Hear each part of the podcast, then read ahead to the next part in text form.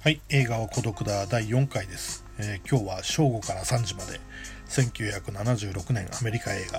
監督はフランク・ギルロイ、えー脚本監督原作、えーやってましてこれ1本だけの人です、えー主演はチャールズ・ブロンソン、えーそして奥さん。講師ともに、えー、とパートナーのジル・アイアランド。えーストーリーはですね、まあ、西部開拓史西部劇の時代なんですけど。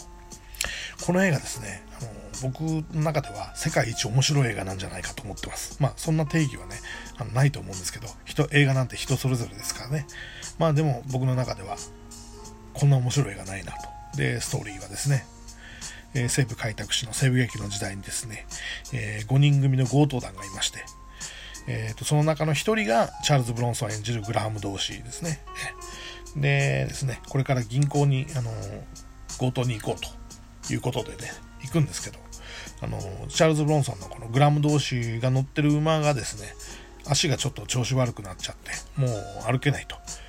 で、まあ、しょうがないから射殺してですね、まあ、馬をもう一匹、あの、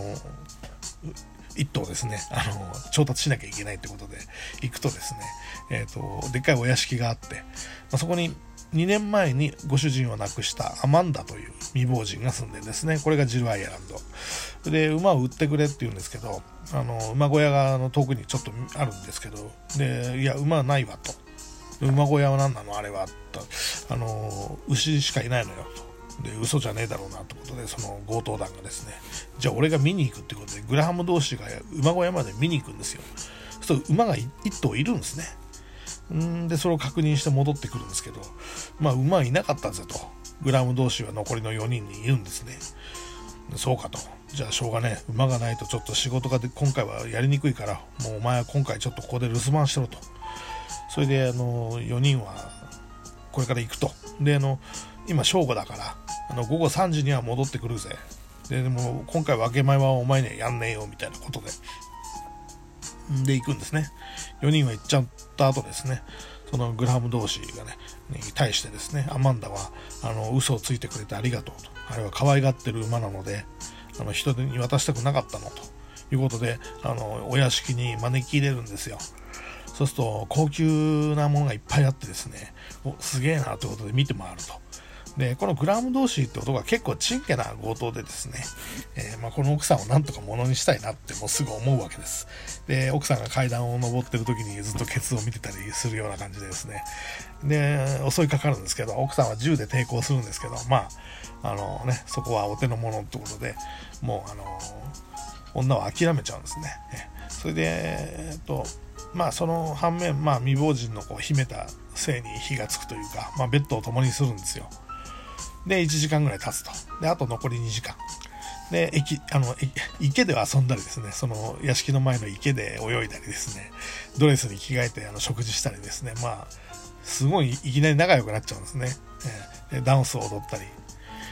でですね、あのーその時に隣にちょっと離れた隣の牧場の子供が訪ねてきましてですね「アマンダさん」って。4人組のあの強盗がねあの銀行強盗に失敗してね1人が射殺されて残り3人はあの5時に縛り首に合うんだよつって一緒に見に行こうよって言うんですけど、まあ、アマンダはいやいやそんな私怖いから見ないわってことでじゃあねっつって子供言っちゃうんですけどでなそれを聞いてたあのグラハムはですね内心すごい喜ぶんですね。別に仲間なんかどうでもいいんですよ。結局この女と仲良くなれてこんなお金持ちの女と仲良くなれて逆玉に乗ってですねあの行く方が全然楽な人生なので 内心喜ぶんですよ。そうするとですねあのアマンダの方はですねまあ突然こんな男と仲良くなるってことはまあ結構思い込みの激しい人でもあってですねあのグラムのことをすごいヒヒーロー視するんですね。で、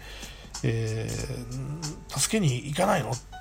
あの仲間のことを助けに行かないの？って言うんですよ。でグラハムは内心 いやそんなこといや言っても無理だししたくねえわと思うんですけどまあ渋々ねここでちょっといいとこ見しとかないとこの女に嫌われるからってことでよしじゃあ俺は助けに行くぜっつってその女の馬を借りて行くんですよ。でそれをあのかっこいいわグラハムさんみたいな感じで見送るアマンダがいまして。でしばらくしてのっぱらですね昼寝かなんかを決め込もうと思ってそうするとですね15人ぐらいの騎兵隊がわーって来るんですよね。で要はですねこれあの残り 3, あの3人の男がどうせ5時に縛り首に会うわけだからグラハムのこともチクってやるってことであのアマンダの屋敷にもう一人俺の俺たちの仲間がいるから、えっと、捕まえろってことでそれをチクられてですねあの騎兵隊が来るんですね。でなんだかんだ言って逃げ切るんですけどで逃げ切ったところにですね馬車であの歯医者をやってるあの移動式歯医者をやってる男と出会ってですね、まあ、そいつに拳銃を突きつけて服を交換するんですね。で、馬車と馬も交換してですね。それでですね、あのグラム同士はその歯医者の格好をして逃げていくんですよ。それであの気絶されてたその歯医者さんがね、グラハム同士の格好をした歯医者さんがですね、あの騎兵隊に見つかって射殺されるんですね。で、その射殺した死体をですね、騎兵隊はですね、アマンダの屋敷に連れてって、持ってってですね、アマンダに見せるんです。グラム同士射殺したよ、つって。アマンダがまあそこで気絶しちゃうんですね。で、一方ですね、その歯医者に化けたグラハム同士はですね、歩いてるとですね、あの捕まっちゃうんですよ。っていうのはですね、この歯医者自体も、まあ、あの、インチキ歯医者なんで、あの、金馬泥棒なんですね。患者の金馬を盗んで回ってる歯医者さんで、まあ、金馬泥棒なんですよ。で、捕まって裁判にかかってですね、グラム同士は1年の刑にまあ、父のケアを受けるんですね。だからアマンダのところに戻れなくなっちゃうと。知らせることもできない。で、アマンダは一方、あの、3, 3日間そのショックで眠り込んでてですね、寝込んでてですね、まあ、やっと起きて街へちょっと切手を買いに行くんですけど、街の人もですね、非常にこう好奇の目で見て、あの、あの郵便局であの切ってくださいって言っても売ってくんないんですよね。あんたに売る切手なんかねえよっていうことでね。で、街の人もですね、わーって集まってきてね、あの、なんだこの女と、あんな強盗と、あの、付き合い、付き合って、みたいなことで、あの、わーってこう、洋服むしられたりするんですけど、で、あの、アマンダはですね、ギャーってなって、いや、私はですね、グラームを愛していましたって言い切るんですね。愛したことを誇りに思っていますって言うんですよ。それ言い切ったアマンダに街の人はこう黙り込むんですね。で、アマンダはもう、あのー町の人がね、こんなんだったら、こんな町いられないってことで、旅へ出ようとするんですけど、まあ、そこゾロゾロゾロゾロ町の人が来てですね、あの、謝るんですよ。さっきはごめんなさいと。で、たまたまその騒動を見てた作家がいましてですね、まあ、あの、あなたとですね、グラム同士のことを本にしたいという風になってですね、まあ、アマンダが語る形で作家が本を書いてですね、出版されるんですね。で、その、正午から3時までね、この3時間の間に、あの、夢のような時間を過ごしたと。で、勇敢なグラハム同士は仲間を助けに行って射殺されたと。まあそういう美談みたいな感じでですね。で、本を出すとこれがまたあの世界中でベストセラーになっちゃって、まあイタリアとかフランスとかチベットでその、その本を読んでるシーンとかも出るんですけど、それでその歌もできたりしてですね。で、まあ、で、一歩グラハム同士なんですけど、まあ、あと 1, 1ヶ月ぐらいで出所っていうところまで来るんですよ。であのさすがにあのそのベストセラーの本もですねその牢屋の中まで来てですね囚人がそれを読んでねすげえすげえとか言ってるんですけどなんだ俺の話がこんなになってんのかっていうことで分かってですねでまあ出所が決まるんですよねその街はですねもう一変寂れた街だったんですけどもう一変してディズニーランドみたいになっててグラハムとアマンダの街みたいになってて街おこしみたいなすごい繁盛してるんですよね。その看板とかもあってその看板はですねすごい美化されたすごい背の高いグラハム同士とそのアマンダの絵が絵の看板とかもあってねその命より友情を選んだ男みたいなコピーがあってですねそのツアーなんかはねそのアマンダの屋敷を巡るね馬車のねツアーなんかもできてもう至るとこからその人が集まってくるんですね。でアマンダにサインを求めたりしてね。でグラム同士はちょっとつけひげして変装していくんですよ。それであの誰もいなくなったとこであのアマンダの屋敷に行ってノックすると。であのアマンダが出てくるんですけどそのつけひげをつけたあのグラム同士の顔を見ても分かんない。俺だよって言うんですけどどなた？とかって言われて。じゃあとりあえずまあ部屋に入ってみようってことであの言うんですよね。で俺だよっつってひげを取ってですねあの覚えてないのっつって俺だよグラム同士だよって言うんですけどこのアマンダもですねもう自分が美化した非常に美化したその本のあのグラム同士のイメージがもう完璧になってましてあなた170センチぐらいしかないじゃないのってグラム同士は190センチあるのよとかねでいやでもこうだっただろうああだっただろうって言うんですよ。あの時こうだっただろうって。でもそれ全部本に書いてあるから誰でも知ってますなんて言って。でグラム同士だってことを信じてもらえないんですよ。素顔を見せても。しょうがないからグラム同士ですね。あのズボンのチャックをですね 開けるとね。開けて一物をこう見せるとね。あなたなのねってそこでわかるっていうね、え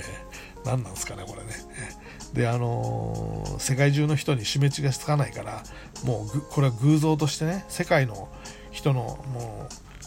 う偶像になってると。だから今更ねドロシあのグラムは生きて生きてたとかって言えないから、まあ、本物に会えたんですけどもう今の名声というかねそっちの方が大事なんですよアマンダはね、え平凡な幸せよりあのその名声が大事だと。でなんとかねあのグラハムに週に50ドルとかあげるからここのこと黙ってたとか言うんですけど、まあ、嫌だとか言うんですよ。お前と一緒になるみたいな。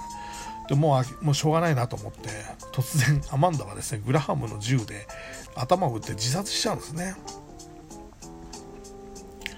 それでですねえーと、うわーっとなってですねあの グラハムはあの街へ出るんですよ。で街の酒場ではもうあのグラハムとねあのアマンダの歌とかもできそれを歌ったりですね。あの芝居小屋でグラハムとそのアマンダのその芝居をやってたりしてね。あのでその時に俺がねそれは俺なんだよっつって。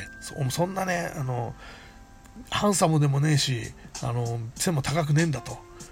俺みたいなこの小男でブサイクなのが本物のドグラムなんだよって、俺だよって言うんですけど、みんなからバカにされるんですね。で、あの、もう、もう自暴自棄になっていろんなとこで暴れてですね、結局であの精神病院に連れてかれるんですよ。で、精神病院のね、あの患者たちがですね、患者たちだけはですね、あグラハム・ドーシーさんですね、つって言うんですね。それでグラハム・ドーシーがほっとした顔で、あの映画を